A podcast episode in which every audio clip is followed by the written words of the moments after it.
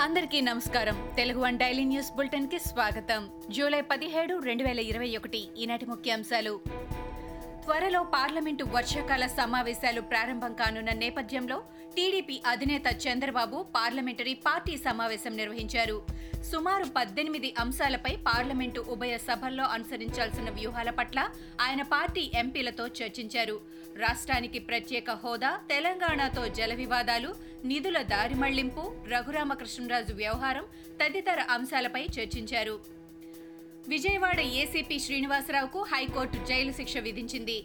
SC ST కేసులో charge sheet వేయాలని ఏసీపీకి గతంలో హైకోర్టు ఆదేశాలు జారీ చేయగా ఆయన ఆ ఆదేశాలు పాటించలేదు. దాంతో కోర్టు ఆగ్రహం వ్యక్తం చేసింది. తమ ఆదేశాలు అమలు చేయకుండా ధిక్కరణకు పాల్పడ్డారని న్యాయస్థానం తెలిపింది.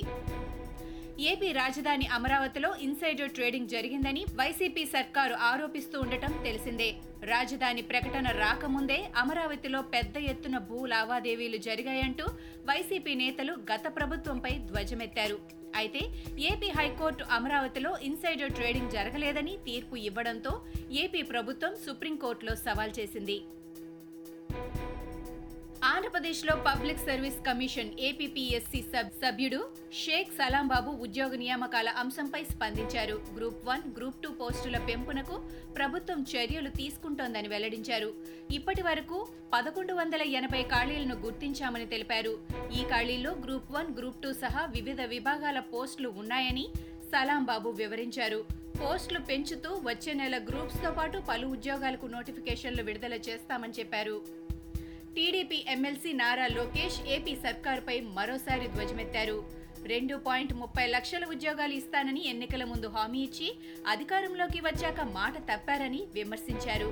సీఎం వైఖరి పట్ల నిరసనగా నిరుద్యోగులు శాంతియుత ఆందోళన చేయడాన్ని ఈ ప్రభుత్వం జీర్ణించుకోలేకపోతోందని తెలిపారు.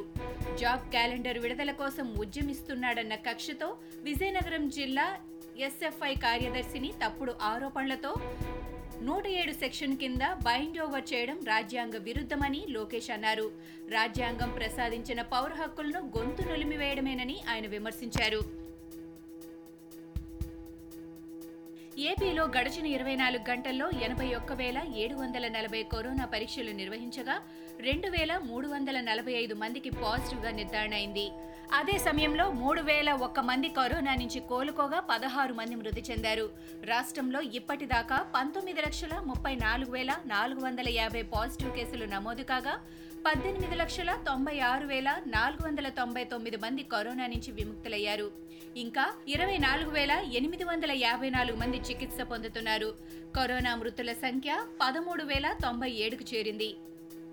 సిద్దిపేటను చెత్తరహితంగా హరితహారంగా తీర్చిదిద్దడమే తన లక్ష్యమని మంత్రి హరీష్ రావు అన్నారు. పట్టణంలోని ప్రతి వీధిలో మొక్కలు నాటాలని పిలుపునిచ్చారు. డ్రైనేజీలలో వర్షం నీరు తప్ప మురికి నీరు కనిపించకూడదని అన్నారు. సిద్దిపేట మున్సిపల్ కార్యాలయంలో చెత్త హరితహారంపై ఈ రోజు ఆయన సమీక్ష నిర్వహించారు. ఈ సందర్భంగా ఆయన మాట్లాడుతూ ఈ వ్యాఖ్యలు చేశారు. పెట్రోల్ డీజిల్ ధరల పెరుగుదలకు నిరసనగా కాంగ్రెస్ పార్టీ చలో రాజ్భవన్కు పిలుపునివ్వడంతో ఉద్రిక్త పరిస్థితులు నెలకొంటున్నాయి. హైదరాబాద్లోని ఇందిరా పార్క్ వద్ద ధర్నా చేసిన తర్వాత కాంగ్రెస్ నేతలు కార్యకర్తలు రాజ్భవన్కు ర్యాలీగా వెళ్ళేందుకు ప్రయత్నించడంతో పలుచోట్ల పోలీసులు బ్యారికేడ్లు ఏర్పాటు చేసి వారిని నిలువరించే ప్రయత్నాలు చేశారు. కోర్టులో జారీ చేసే ఆదేశాల ప్రతులు జైళ్ళకు అందడంతో జరుగుతున్న జాప్యంపై సుప్రీంకోర్టు ప్రధాన న్యాయమూర్తి జస్టిస్ ఎన్వి రమణ అసంతృప్తి వ్యక్తం చేశారు. టెక్నాలజీ ఎంతో అభివృద్ధి చెందిన నేటి కాలంలోనూ ఇంకా పాత రోజుల్లోనే ఉన్నామని అన్నారు. పావురాలు తీసుకువచ్చే కబురు కోసం ఆకాశంలోకి చూస్తున్నట్టుగా ఉందని వ్యాఖ్యానించారు. కోర్టు నుంచి జైళ్ళకు ఏదైనా అధికారిక సమాచారం అందాలంటే ఎంతో సమయం పడుతోందని ఆయన తెలిపారు. ఈ ఏడాది టీ ట్వంటీ టోర్నీలో ఎలా అయినా నిర్వహించాలని భావిస్తోన్న అంతర్జాతీయ క్రికెట్ మండలి ఐసీసీ ఈ దిశగా సన్నాహాలు ప్రారంభించింది. తాజాగా టోర్నీలో పాల్గొనే జట్లతో గ్రూపులను ప్రకటించింది.